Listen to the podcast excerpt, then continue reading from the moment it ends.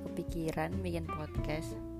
Karena kayaknya setiap momen perjalanan aku sama pasanganku dari sana dan akan pulang ke rumah itu selalu ada obrolan menarik yang kita obrolin. Gak cuma tentang kita tapi tentang apa pun itu.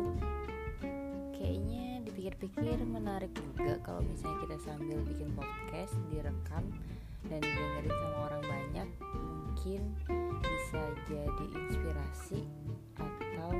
mungkin ada netizen yang julid sama kehidupan kita.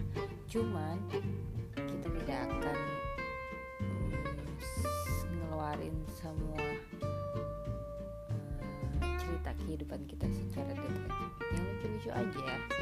Selamat mendengarkan